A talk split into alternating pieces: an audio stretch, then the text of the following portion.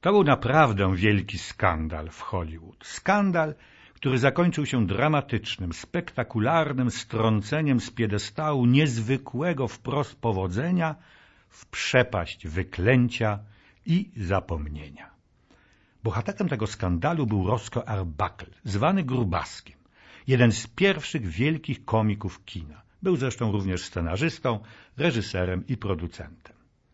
Pracował najpierw jako hydraulik, ale ciągnęła go scena.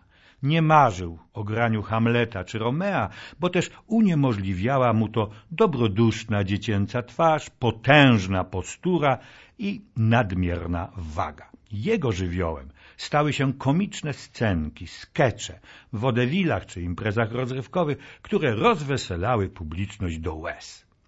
Nic więc dziwnego, że kiedy narodził się film, trafił Buckle natychmiast do Maxeneta, do wytwórni Keystone, której specjalnością były zwariowane komedyjki. Polegały one na szaleńczych ucieczkach i pogoniach, tarzaniu się w błocie, oblewaniu wodą i obrzucaniu kremowymi tortami. Grubasek grał w tych komediach najczęściej policjantów, no nie grzeszących, mówiąc łagodnie, inteligencją ani zawodową sprawnością. Był w tych komediach niezrównany. To jego partnerem był początkujący wówczas na ekranie Charles Chaplin, a Buster Keaton w jego filmie debiutował. Grubasek zarabiał krocie, ale nie bardzo wiedział, co zrobić z zarobionymi pieniędzmi, więc się bawił, nie stronił od alkoholi, choć obowiązywała wówczas prohibicja. Uwielbiał wesołe towarzystwo, szczególnie pięknych i ponętnych aktorek czy aktoreczek, a tych w Hollywood zawsze było pod dostatkiem. Ale w nocy z 5 na 6 września 1921 roku zdarzyło się coś, co fatalnie zaważyło na życiu i losach Grubaska.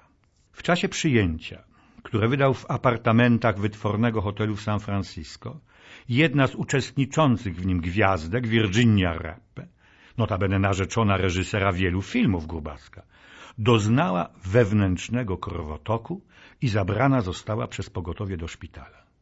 Po kilku dniach zmarła. Rozeszły się pogłoski, że przyczyną było pęknięcie pęcherza w wyniku stosunku seksualnego z ważącym 120 kg Rosco Arbaklem. Aktor oskarżony został o morderstwo. Dwukrotnie ława przysięgłych orzekała jego winę i sąd skazywał go na śmierć. Tytuły gazet były jednoznaczne. Potwór w ludzkim ciele, zbrodnia w hotelu, opaschły zboczeniec zamordował wschodzącą gwiazdę filmu. Widzowie z dnia na dzień odwrócili się od swego ulubieńca. W kinach wyświetlających filmy z Grubaskiem działy się dantejskie sceny. Strzelano w ekran, demolowano salę, nawet podkładano ogień.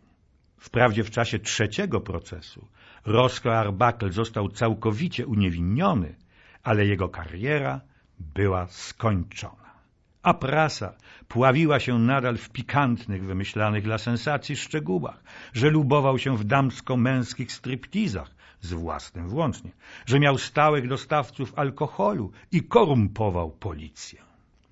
Przyjaciele różne czynili starania, by mógł wrócić do filmu. Buster Keaton zatrudnił go pod pseudonimem William Goodrich jako reżysera, a raz wystąpił anonimowo w filmie Hollywood. Przez chwilę można było zobaczyć jego twarz.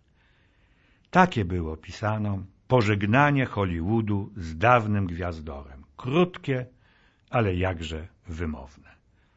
Roscoe Arbuckle zmarł w zapomnieniu i niesławie w 1933 roku. Miał wtedy 46 lat.